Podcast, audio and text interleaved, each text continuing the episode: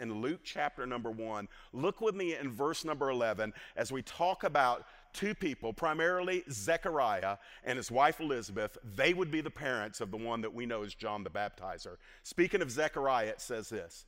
In Luke 1:11, it says that there appeared to him, Zechariah, an angel of the Lord, standing on the right side of the altar of incense. And Zechariah was troubled when he saw him, and fear fell upon him. But the angel said to him, Do not be afraid, Zechariah, for your prayer has been heard, and your wife Elizabeth will bear you a son, and you shall call his name John. And you will have joy and gladness, and many will rejoice at his birth, for he will be great before the Lord. And he must not drink wine or strong drink, and he will be filled with the Holy Spirit, even from his mother's womb. And he will turn many of the children of Israel to the Lord their God and he will go before him in the spirit and power of Elijah to turn the hearts of the fathers to the children and the disobedient to the wisdom of the just, to make ready for the Lord a people prepared. Let me pause there. That is the summary statement of the purpose of a forerunner to make ready for the Lord a people who are prepared. Verse 18. And Zechariah said to the angel, How shall I know this? For I am an old man and my wife is advanced in years. And the angel answered him, I am Gabriel. I stand in the presence of God, and I was sent to speak to you and to bring you this good news. And behold, you will be silent and unable to speak until the day that these things take place, because you did not believe my words, which will be fulfilled in their time.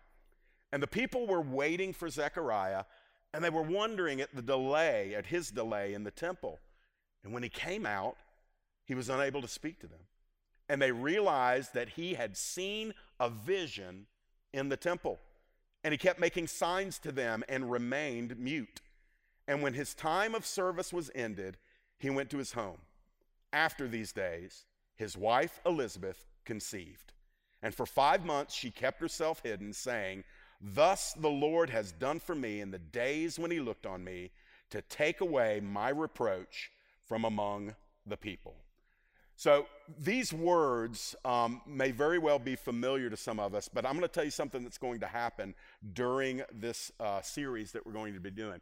You're going to look at John the Baptizer in a way that you never did before. All of us have little pieces of his life, and we know that he is a central figure at the beginning of our New Testament. But a lot of us don't understand just what, um, because we're not familiar with the context into which John burst on the scene, we, we don't really get the magnitude of his life. You've got to remember with me.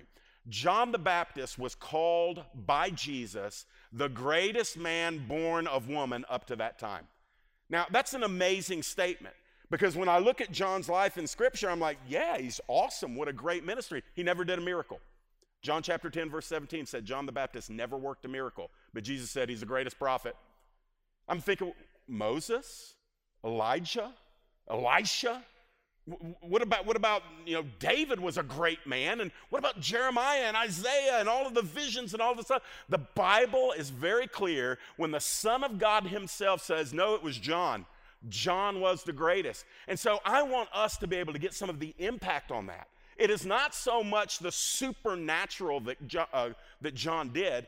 The main thing that John did was spend his life in intentional separation under the Lord and then go to the people with the thundering message of God for that generation. His weapon of warfare was his voice. Now, I am all for miracles. I am all for signs. I am all for wonders. I want to see more healings. I want to see resurrection, physical resurrection before I leave planet Earth. And I pray for those things. But one of the things that God is stirring my heart about again is that Jesus Christ said the greatest prophet that ever lived was John the Baptizer, and all John did was preach. He proclaimed the word of the Lord in his generation, and you're going to be amazed at some of the stuff that he says. But for tonight, let's talk about his missional destiny. That's what I want to share with you this evening is John's missional destiny. So go back up into verse number 11 with me, and let's just note something in verses 11 through 14, very simply, that there was a move from heaven. Just look at the words again. It says there appears to Zechariah an angel of the Lord, and he's standing at the right hand of the altar, right side of the altar of incense. And Zechariah was troubled when he saw the angel. Fear fell upon him. And the angel said to him, Don't be afraid, Zechariah, for your prayer has been heard. Your wife Elizabeth will bear you a son. His name will be John. You will have joy and gladness, and many will rejoice at his birth. Now, let me give you a little context because it's probably been since last Christmas time that you heard anything about Zechariah and Elizabeth, but let's go there for a minute. Zechariah was an old man. Elizabeth, now Zechariah is smart. He says, I'm an old man, and then he uses something a little prettier to describe his wife. And she's well advanced in age. She's well advanced in years. Smart guy, smart guy. But the point is, is they were long past childbearing years. Most Bible commentators believe they were in their mid 60s, maybe upwards into their 70s.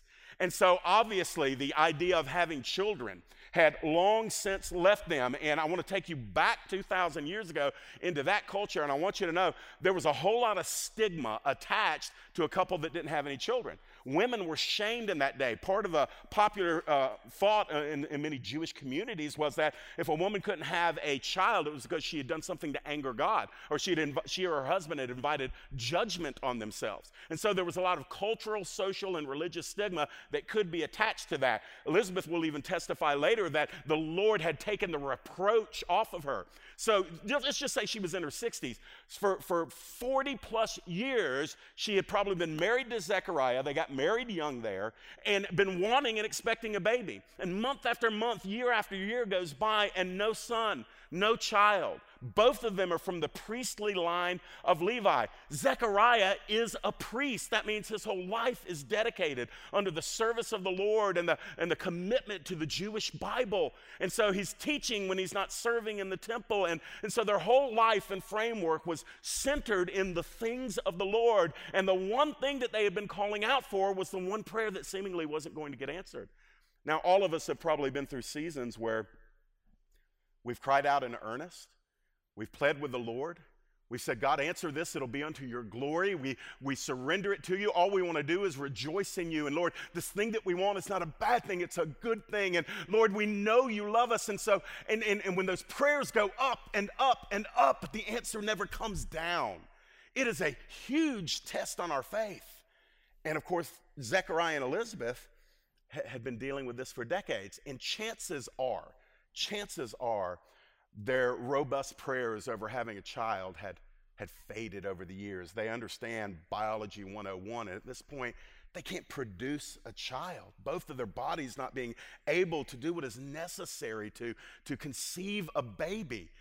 And so Zechariah and Elizabeth are living as old, empty nesters, seeking the coming of the Lord, praying, serving, not being bitter, not shutting down on the Lord, not having hearts that are now closed down because God never gave them what they wanted, but continuing to press in to the Lord in whatever that they could do. But on this day, Zechariah is one of the priests, and twice a year the priest would be called to go to Jerusalem and minister into the temple. And what's interesting, and, and there were multitudes of priests and different rotating groups that would come in, and this is Zechariah's time to be at the temple. He ministered there for a week. And what they would do is they would cast lots, and those among those priests that were there, each one would be given a duty to perform that week during, uh, during the temple uh, service.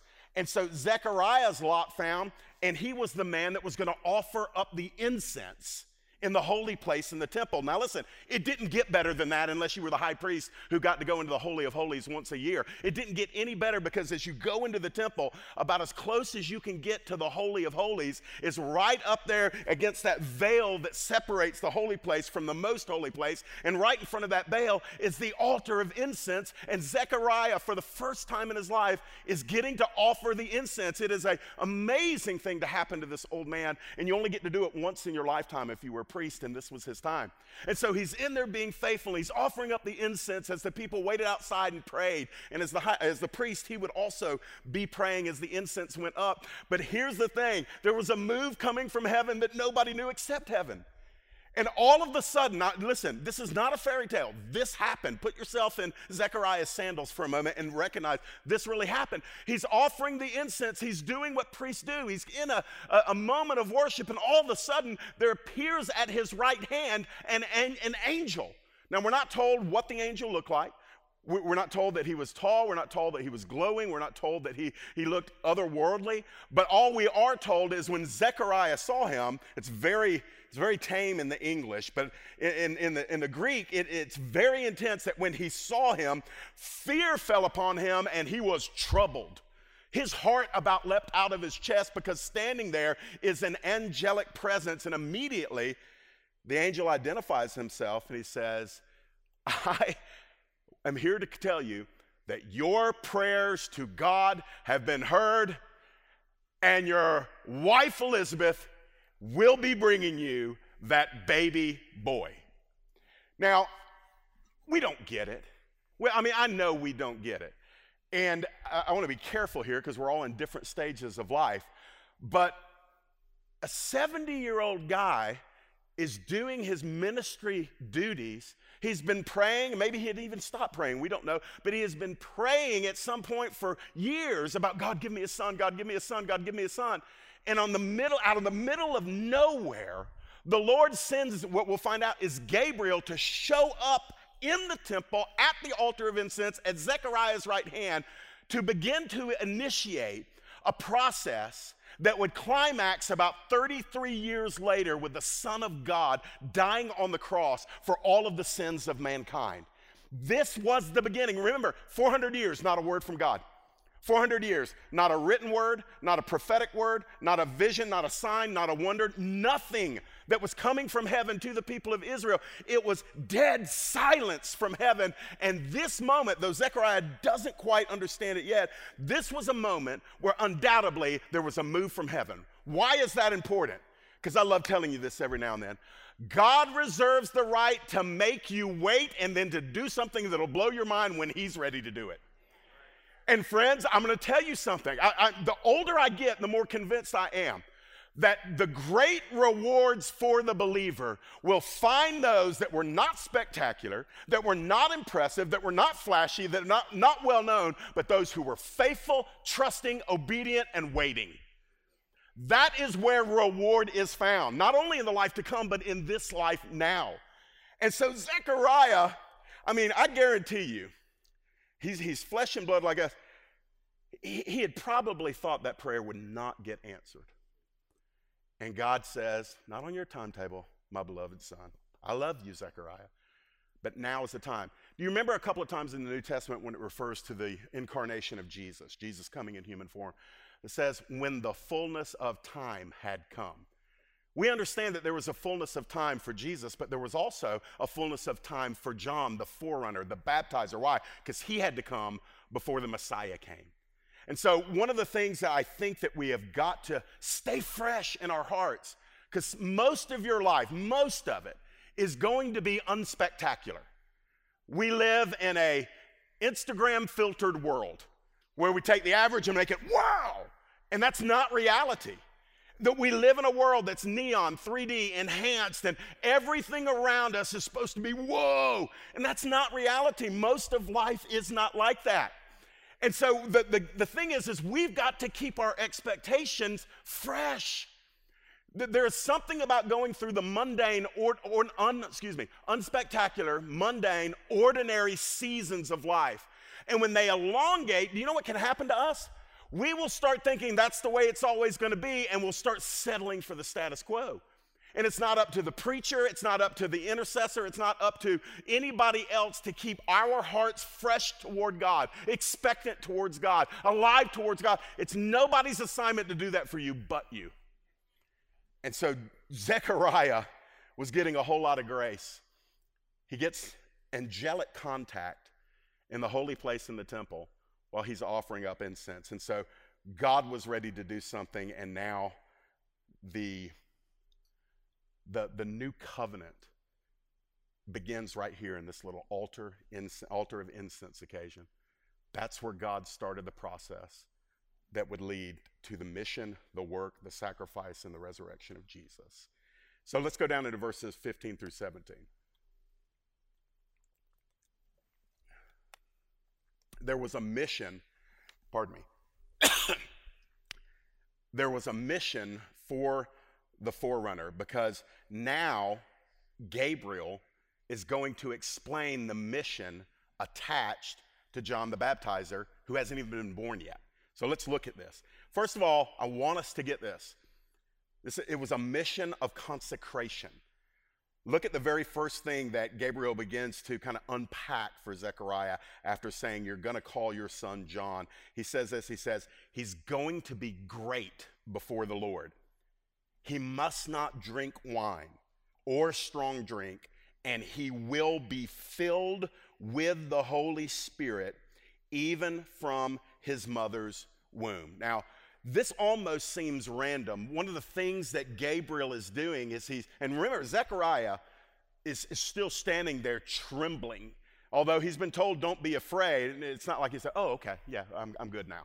You're standing in the presence of something you know is bigger than you. And so he's afraid. And immediately, Gabriel starts launching into prophetic destiny and the mission that's going to be assigned to this baby that hasn't been born yet. And I find it very noteworthy, especially in the context of those who might be living in a generation of forerunners. The first thing Gabriel hits is the need for consecration in his life. We talk a lot about anointing. We want anointing. We want power. And the Lord says, You need consecration. You need to come apart and be separate. What does it look like for John? Well, first of all, here's the general headline Zechariah, John, your son, is going to be great before the Lord. And the word great is an interesting Greek word. It's the word mega, megas. It, we obviously know what that means supersize, it's big, it's a big deal. And so John is being, uh, Zechariah is being told immediately that John is going to be born and he's going to be significant before the Lord. That means there is divine destiny of not a small measure attached to John's life. And then Gabriel says this he starts indicating that John's going to live under what we know as a Nazarite vow. He says he can't have wine, he can't have strong drink, he will be filled with the Holy Spirit. He's going to be prenatally filled by the Holy Spirit in the womb of his mother. Now, back in the day, I probably would have launched into a tirade against drinking. That's not what was going on here. Listen, that, that's just where I was.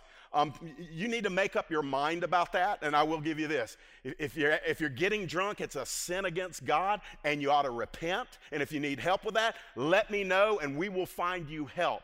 Beyond that statement, you're not going to hear me say a whole lot about alcohol. But for John, the consecration, that was assigned to his life by God through Gabriel is that I don't want anything ever entering into his body that it could affect his faculties. I want his mind. I want his heart. I want his, I want his, his inhibitions. I want to own him, and I don't want anything to warp anything I ever might say to him, everything, anything I might show to him. God wanted John all to himself, and so he is giving him these conditions uh, that are commonly associated with the Nazarite vow. The Nazarite vow was you don't cut your hair, you don't touch a dead body, and you can't drink or eat anything that comes from the, the grapevine. And so it doesn't make a whole lot of sense to us, but it was very clear to Zechariah, who would have been very familiar with the scriptures oh, there's a Nazarite vow beginning on my son that's going to last this whole lifetime.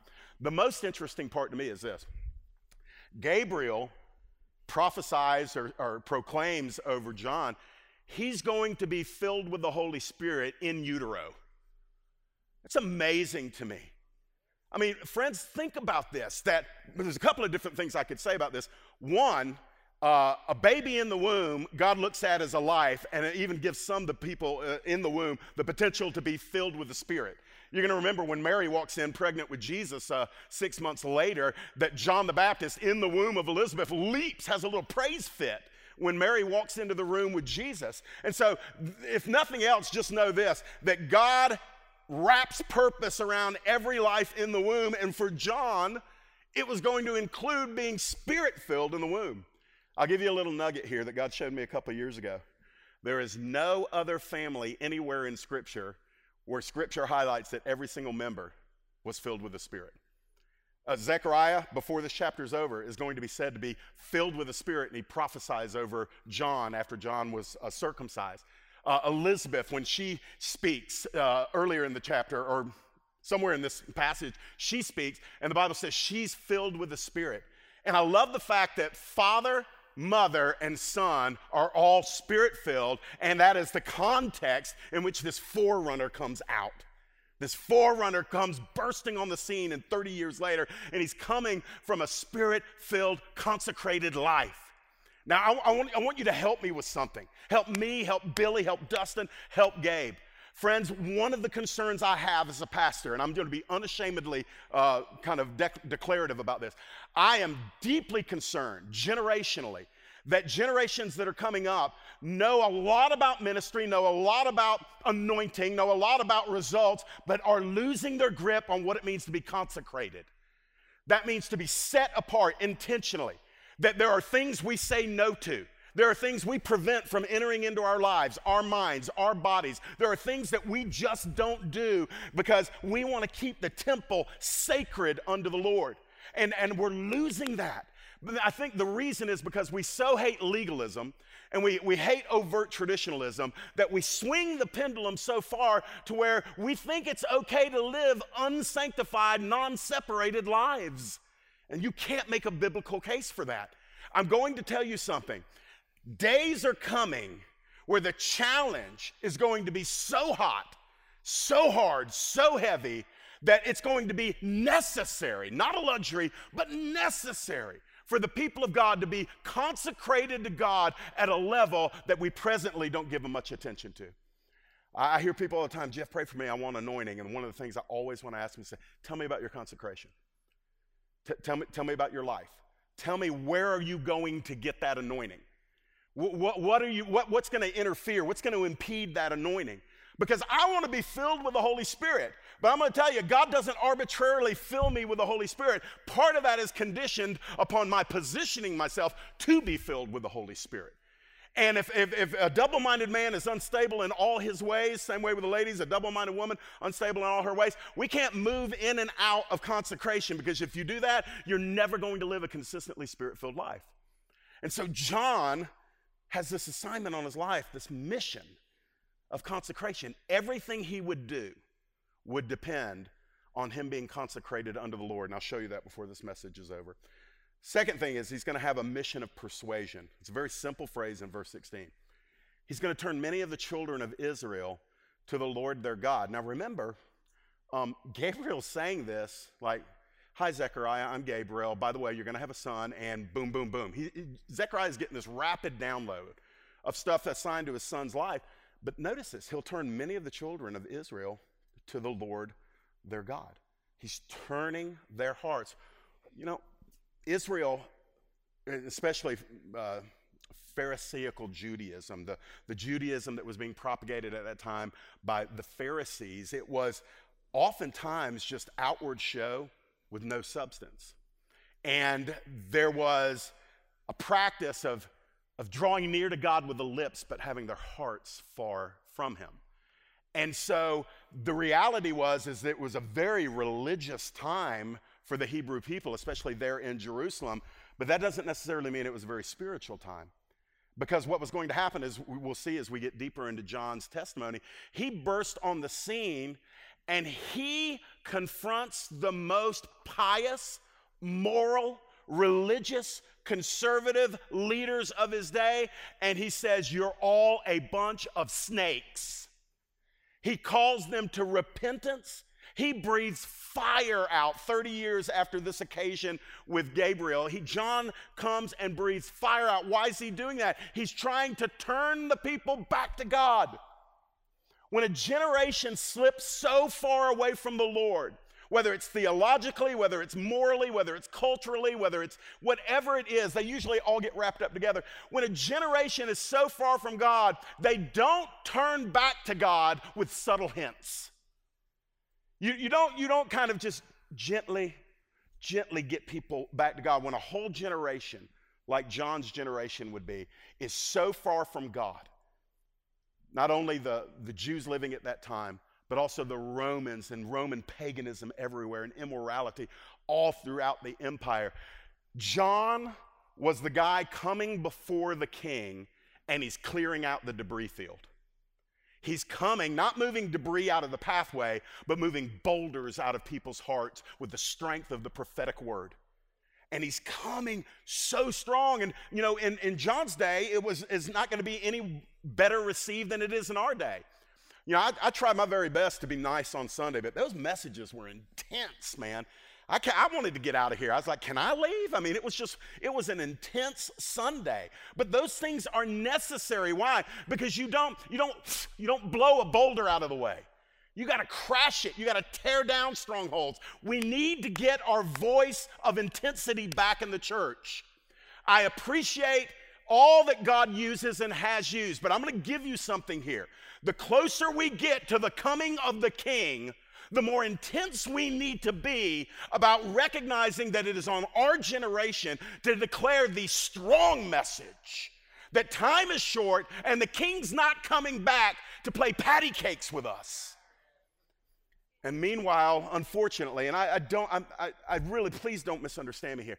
There's so much going on in the church today that is nothing more than just business practices wrapped in, in ecclesiastical stuff, and it's not power, and there's no truth, and there's no calls for repentance. It's, it's helping sinking people feel good as they're going down. And there's got to be a return to that, not just in the pulpit, by the way. It's not just for the hired guns, it's for all of us.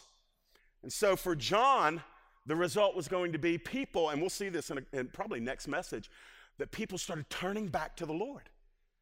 The, the common belief is no, you, you, preach like that, you speak like that, you witness like that, um, people are never going to come to the Lord. Well, I'm going to tell you something some of them will. No matter what we preach or how we preach or what we proclaim, whether it's sweet and soft and nice and sugar coated and saccharine and all of that stuff, people don't always get saved with that either. So the, the, the, the, fallacy of, oh, well, we got to preach it a certain way because everybody will get saved if we do that. No, no matter what or how it's preached, there's always going to be people that say no to the Lord. But those whom God has prepared, whose names are written in the Lamb's Book of Life before the foundation of the world, they're going to repent and believe the gospel. But the church has got to make it clear.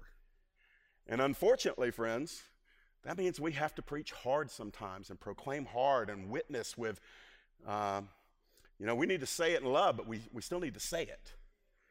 And the result will be that God will use you and God will use me to turn many of his people to him again.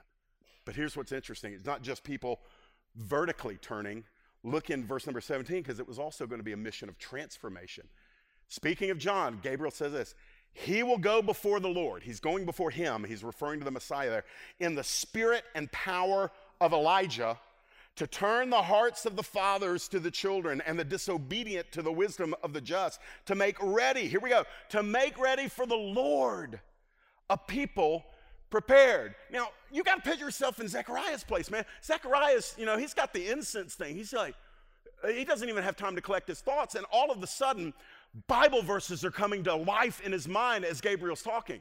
Isaiah 40, Malachi 3, Malachi 4, all of these testimonies are, are, are, coming from Gabriel's mouth, but Zechariah is a priest and he's remembering the verses and he's realizing in these moments that all of these prophetic verses are attached to the forerunner who comes before the Messiah. So, as he's processing the fact that he's about to be a, a, father for the first time in his 60s or 70s, he's also saying if, if the forerunner's coming, then the Messiah's coming. That God hadn't forgotten that God hadn't broken his covenant, that God had, had not cast off Israel. And so Zechariah is getting hit. Oh man, I'm gonna have a son, but my son is the forerunner. And, and, and that means the Messiah is near. Now, friends, listen. I don't, I don't know how to put that in a way that you and I can just say, whoa. It would be the equivalent of somebody with heaven's authority speaking to you and saying, The next baby you have will be used of the Lord right before the second coming. And you're looking at that baby on day one and you're thinking, that means something big's going to happen in the next 70 years at the most. And all of a sudden, heaven's reality starts intruding on our earth non reality. And everything that made like a big impact on you, you were worried about that morning, you're not worried about anymore. Everything that you're all tied knots and spiritually constipated over, and you're just like, ah, you know, and, and all of a sudden you're like, man, I'm free. I'm free. Why? Because I've just had heaven's reality of just just land on my heart. And so I think one of the things that's a, that I desire is, Lord, I don't need Gabriel to come and tell me this. I want to live with the anticipation that Jesus Christ is coming back in my lifetime. That's my personal belief. You can disagree with me.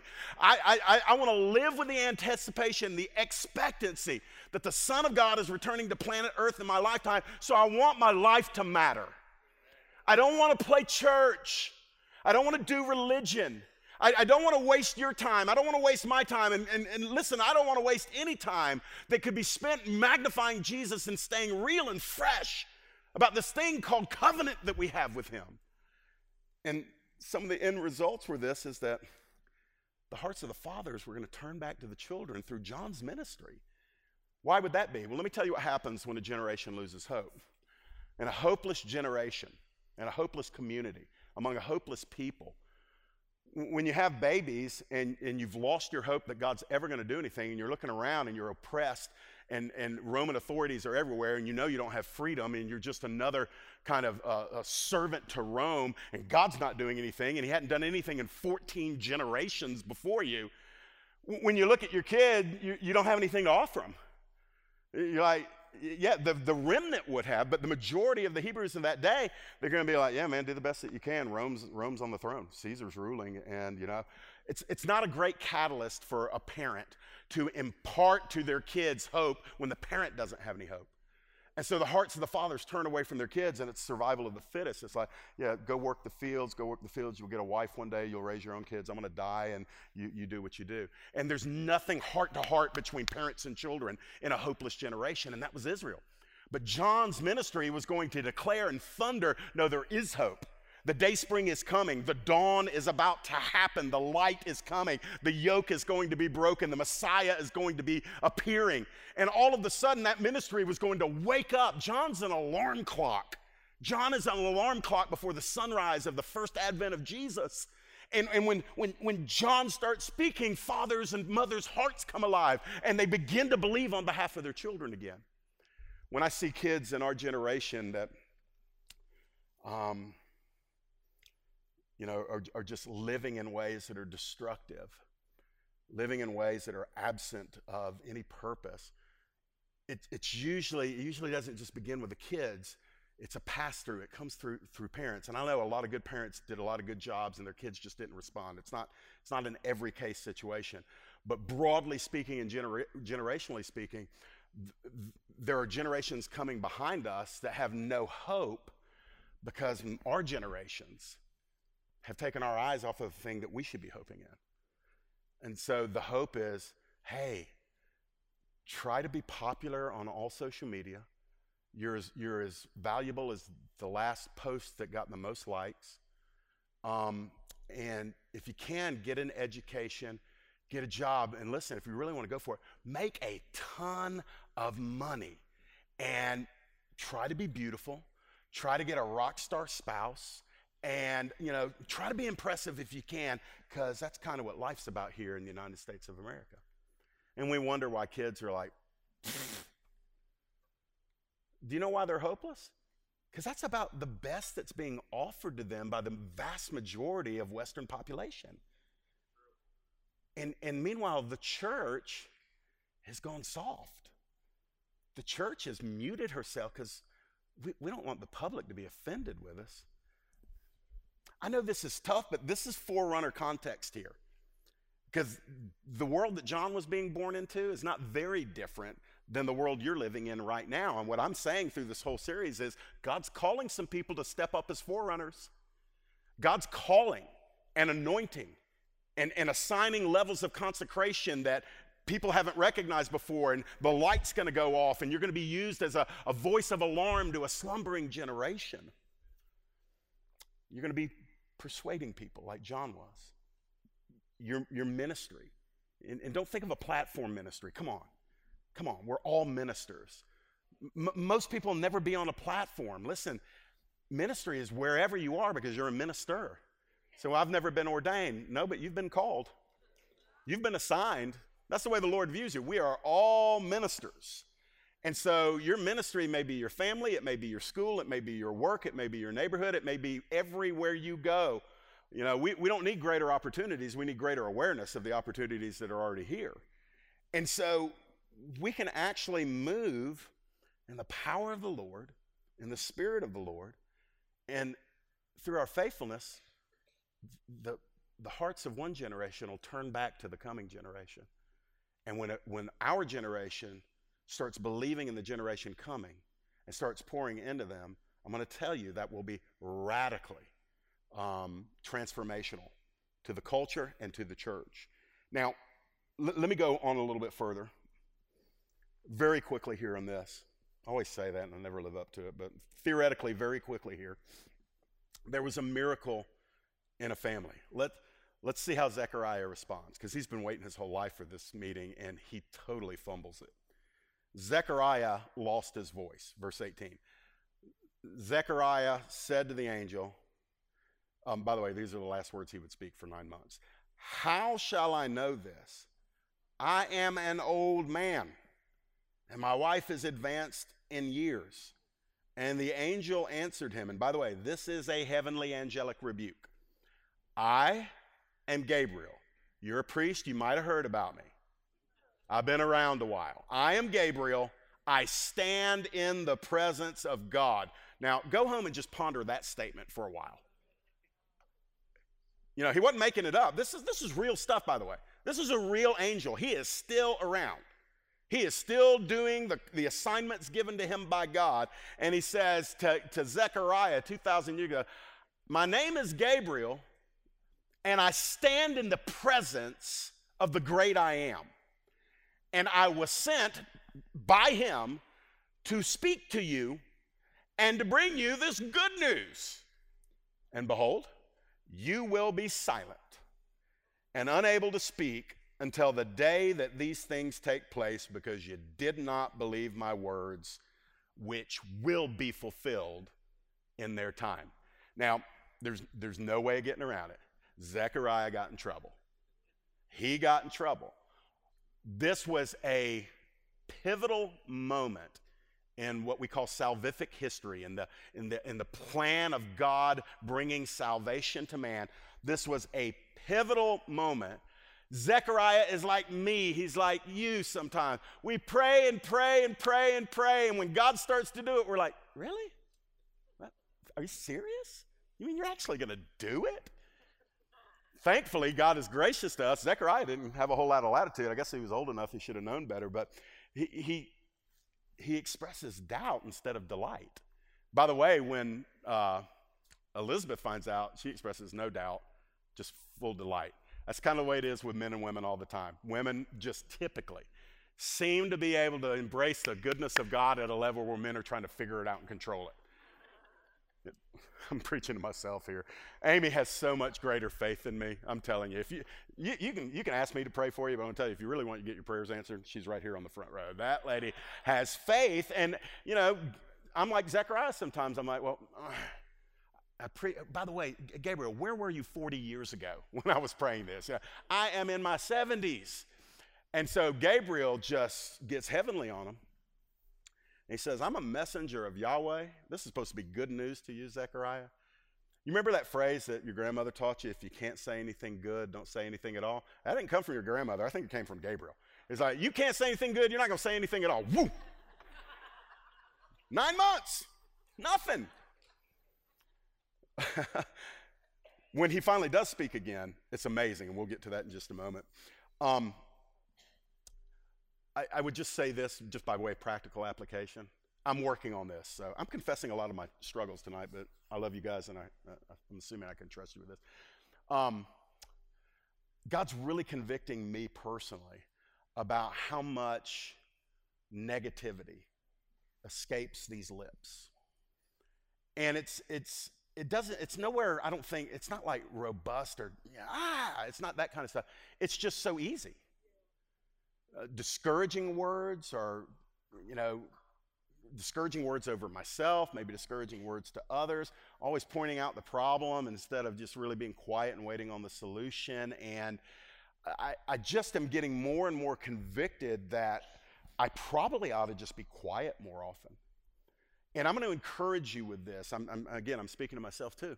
Um, there's nothing wrong with just being quiet. You actually don't have to say something all the time. Uh, you, you can have an opinion and keep it to yourself.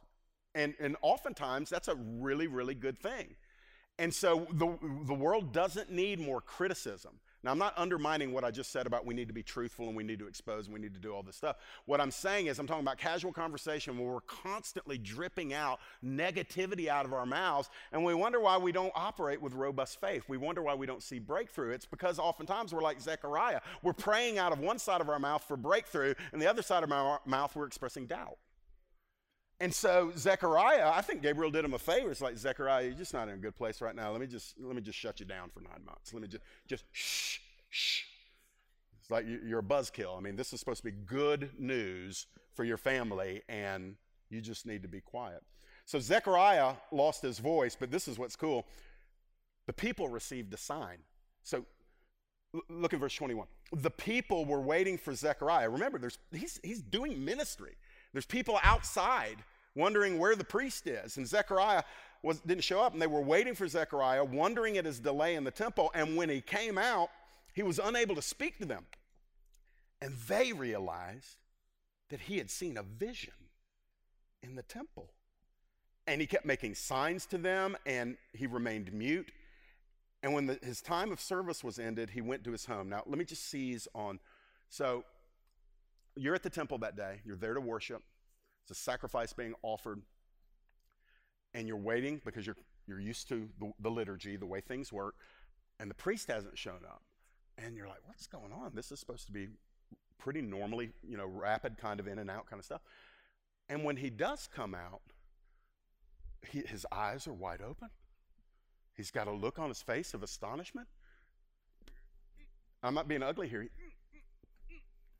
Nothing's coming out. He's flailing his hands all about. The Bible says he's making sign. Now listen, it had been 400 years for those people and their forefathers since God did anything, and they recognize he's seen a vision. God's doing something. The priest has had an encounter in the temple. Their parents never had that testimony. Their grandparents never had it. Their great, great, great, great, great, great, no, for 14 generations, nobody had said, God gave a vision. And that was the generation that it happened. And so, as Zechariah stumbles out of there. This encourages me. You don't have to be eloquent to be used of God. Ze- Zechariah couldn't say a word, and the people were saying, Ooh, God's moving through this man. Something's happening here. It's awesome. And so we think we have to be, you know, super fluid and skilled and, you know, and all that. All, sometimes all you got to do is keep your mouth shut and look overwhelmed by the Lord. And, and, and God, God will use that. And so these people received a sign. So immediately there was a sense, kind of an embryonic form, and, and it would soon be birthed that the Lord was moving. This is a move from heaven. And so come down into verse number 24 and 25. So the people received a sign. Zechariah lost his voice. Elizabeth receives a child, verse 24 and 25. So it says he goes home, and after these days, his wife Elizabeth conceived. And, you know, not to be goofy here, but it wasn't like with Mary. It was normal means of human reproduction that Zechariah and Elizabeth conceived this child. And for five months, she kept herself hidden, saying, Thus the Lord has done for me in the days when he looked on me to take away my reproach from among the people. I love that, man. There's just something about her, her that my heart just like, yeah, awesome. She's been waiting her whole life for this. She didn't doubt. She just starts rejoicing, praising the Lord. I don't know how Zechariah communicated it to her. I mean, I need to be careful here, but you know, he's got to explain to her what's going on, and you know, they got to do their thing and stuff, and it's probably been a while. And, and so the baby is conceived by natural means. And she rejoices. Now, watch this.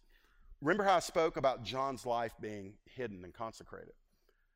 Remember, from, from the womb, he was going to be set apart, he's going to be filled with the Holy Spirit. And then when he's conceived, it's just a subtle picture, but Elizabeth withdraws for five months.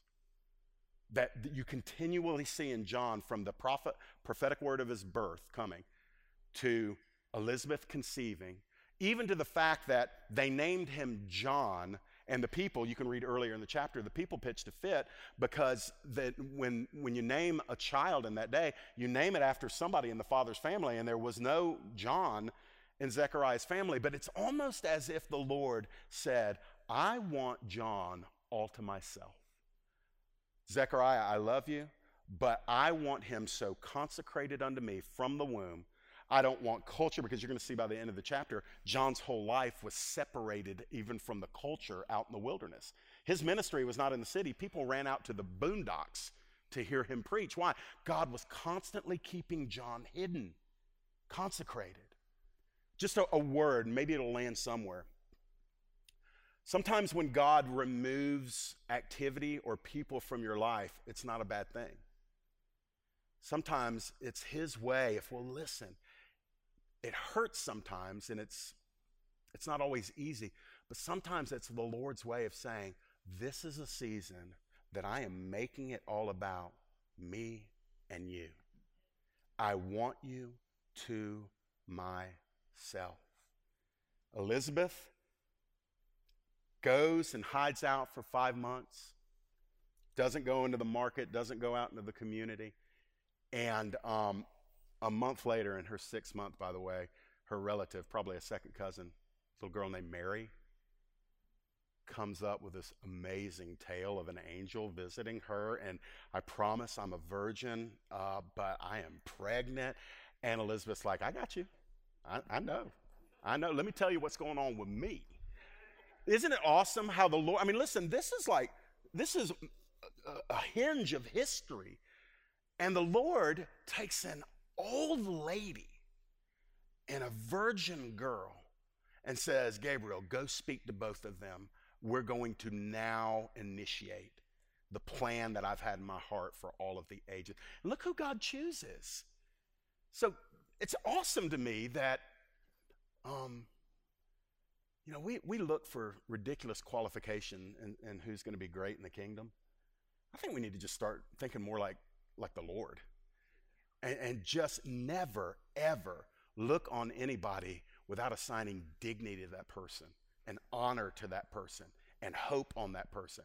Maybe you're raising a child or a grandchild that looks just like a lost cause. Don't you dare give up on that child. Don't you dare. Nobody would have said it'll be Elizabeth and Mary when God breaks through to Israel. Nobody would have. It's exactly who he picked. So I've, I've got to finish here, and let me finish with John, because up to this point it's, it's been so much about his parents. But here's this mantle for John that he was going to wear his, his whole life. It was a short life. He probably died before his 35th birthday and so much was packed in his life. But look at the mantle, and all of this is going to come back up as we go through these four messages on his life. But let's talk about his prophetic destiny. So here we are. John's been born now in this scene. We're going to move down to verses 76, 77, all the way through verse 80. So John's been born. Eight days after his birth, the Hebrew uh, law taught them to circumcise the boy. And so this is at his circumcision. It was kind of a, a big deal. And they place him in Zechariah's hands, who hadn't talked in nine months. Zechariah had just written down, his name will be John. Zechariah wrote it down. And when he expressed that obedience and faith in the plan of God, he got his voice back and he just leaps, he launches into prophetic declaration. He hadn't spoken for nine months. This stuff's building up in him like a volcano. And as soon as he gets his voice back, he starts prophesying over John. And he goes through some of the covenants. And then when you get to verse 76, this is what he said And you, child, will be called the prophet of the Most High. For you will go before the Lord to prepare his ways. That's forerunner, the one who runs before the Lord, forerunner. You will go before the Lord to prepare his ways, to give knowledge of salvation to his people in the forgiveness of their sins. Here's the prophetic destiny on this little baby boy. He's just been born, eight days old, and his daddy gets his voice back. And, and, and by the way, this is where it says that Zechariah was filled with the Spirit and he's spirit filled and he's declaring God's destiny over his eight day uh, son. And he says, You're going to be the prophet of the Most High. You're going to go before the Lord. So he automatically knows. By the way, Eliz- excuse me, Mary had stayed with Zechariah and Elizabeth.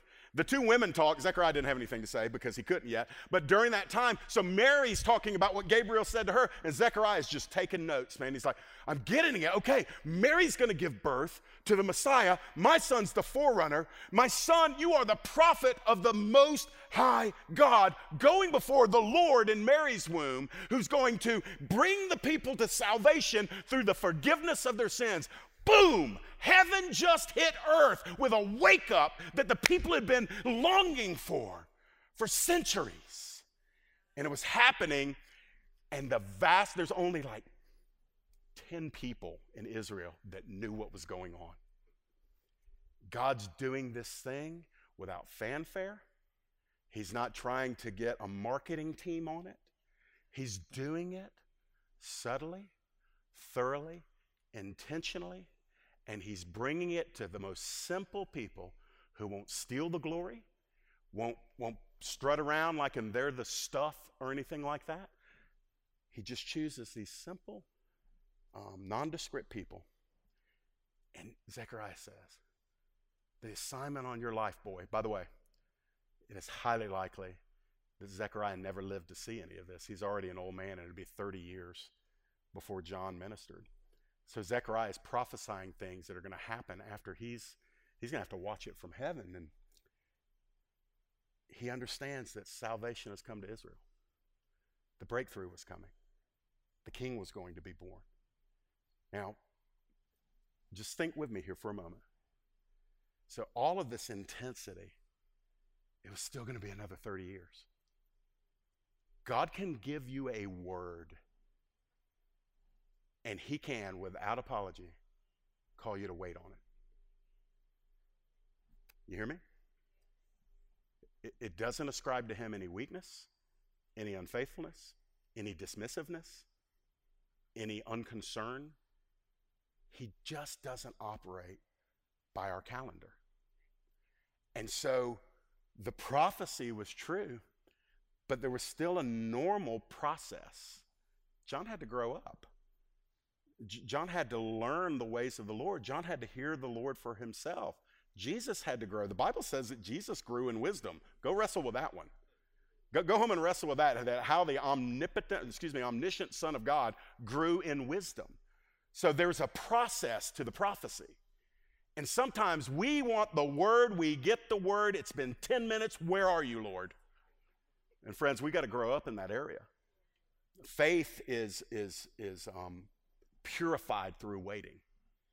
And if we can't wait, we really just don't have as much faith as we think we do.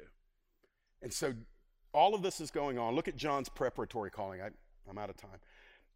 Verses 78 and 79. Okay, so his ministry was going to bring knowledge of salvation to people because of the tender mercy of our God whereby the sunrise shall visit us from on high to give light to those who sit in darkness and in the shadow of death, to guide our feet into the way of peace. Do you understand what's happening here? These are, nobody said stuff like this prior to this in, in, in the days of Zechariah and Elizabeth. All of a sudden, everything coming out of Zechariah's mouth is hope, hope, hope, hope, hope, hope, hope, victory, breakthrough, forgiveness, mercy, peace, light. Shadow of death is gone. Our feet are going to hit the, the paths to peace. And all of a sudden, what's happening? Because they're recognizing that the king, the Messiah, the anointed one, is coming. And everything else begins to make sense. As it was in his first coming, let it be in his second coming. When you and I will live in the expectancy of the come, because listen, he is coming again. Some of you are like, yeah, man, but I'm old. I'm I'm going to be out of here when that happens. Well, friends, for, for the generations coming behind you, don't rob them of that hope. Point them to Him. Speak of His return. Magnify Him. Rejoice in Him. Keep their focus on Him. Zechariah is making the most out of his newfound voice. He is prophesying and praising, and it's just awesome. And then verse number 80, and I'm done. John's intimacy and hiddenness. Now, watch this. This is all that is told of us about John's boyhood, his adolescence, his, his, his early adult years, all that is said is verse 80. The child grew and became strong in spirit, and he was in the wilderness until the day of his public appearance to Israel. It's not, it's not an unimportant statement. He's a bit of a mystery. We don't know anything about him. He's got very old parents. I'm going to hazard a guess here. Feel free to disagree with me. My guess is that his parents died while John was probably a young teenager.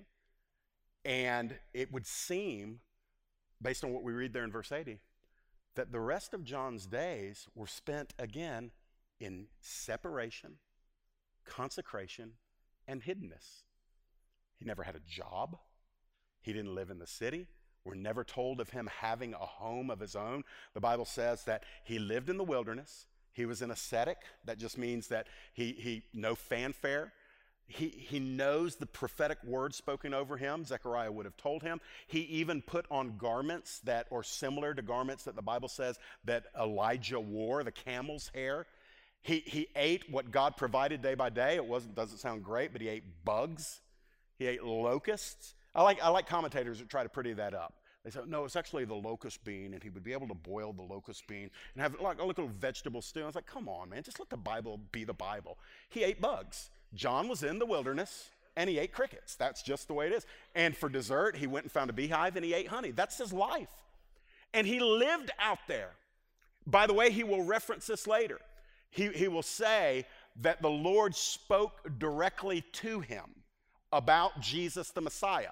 John's testimony will be later on, probably the third message, will be that this is he that the one who sent me spoke of, saying, The one on whom the Holy Spirit abides is the one who will baptize with fire. So in the wilderness, he's got the ear, the Lord's got his ear, he's getting his assignment, he's getting his boldness.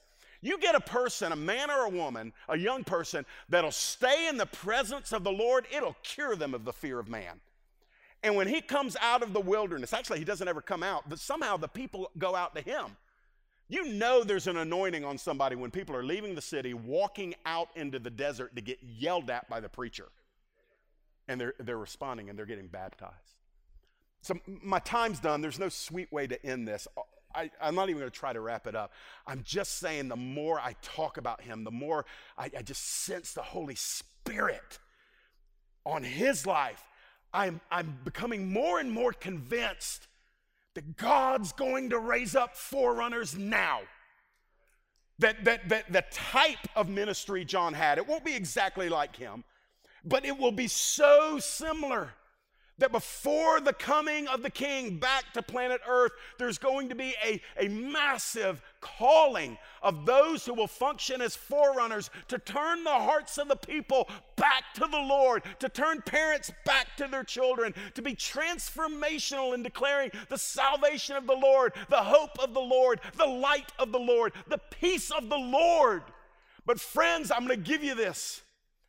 It's only going to come to those who will get separated unto him, consecrated unto him, that will be hidden to him in whatever way he designs. It will never come to the person who's casual about it. It's going to take people that'll get alone only with the Lord to imbibe from him what he's saying, to receive his power and his anointing.